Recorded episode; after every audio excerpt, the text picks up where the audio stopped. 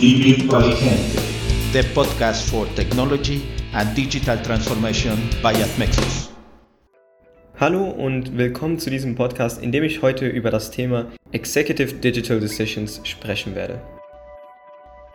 Der Executive Fact and Figures Report ist immer zeitverzögert. Das heißt, er ist nie aktuell, wenn er für wichtige Entscheidungen herangezogen wird.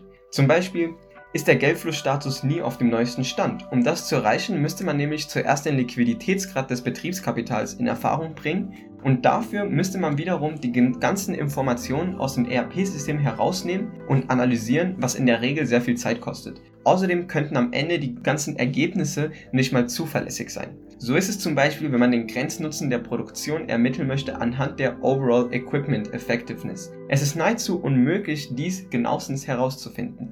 Da stellt sich die Frage, woher wissen wir, dass ein Produkt nicht Verluste einbringt und somit einen negativen Einfluss auf die Profitabilität des Unternehmens hat. Machen wir das Ganze sogar noch eine Stufe komplexer. Es kommt jetzt ein Kunde, der den Produktionsbedarf erhöhen möchte.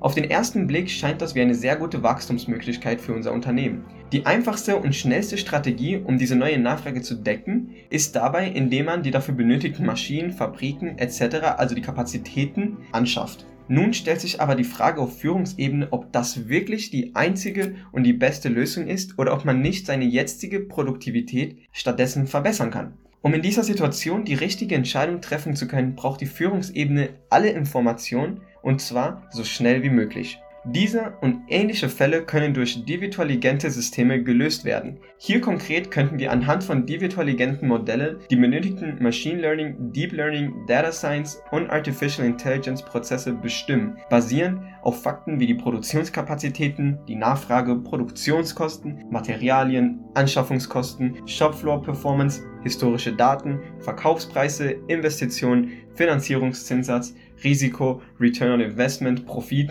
und vieles weitere mehr.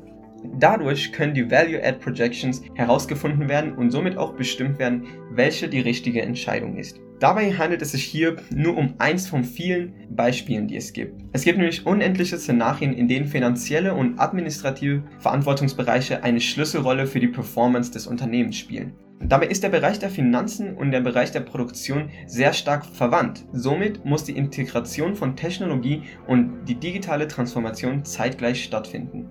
Machine Learning, Deep Learning und Artificial Intelligence ist nicht nur nützlich für Herstellungsprozesse, sondern auch für finanzielle und administrative Tätigkeiten. Das eine kann somit nicht ohne das andere verbessert werden. Vielen Dank fürs Zuhören. Mein Name ist Adrian Fernandes Berlemann und bis zum nächsten Mal.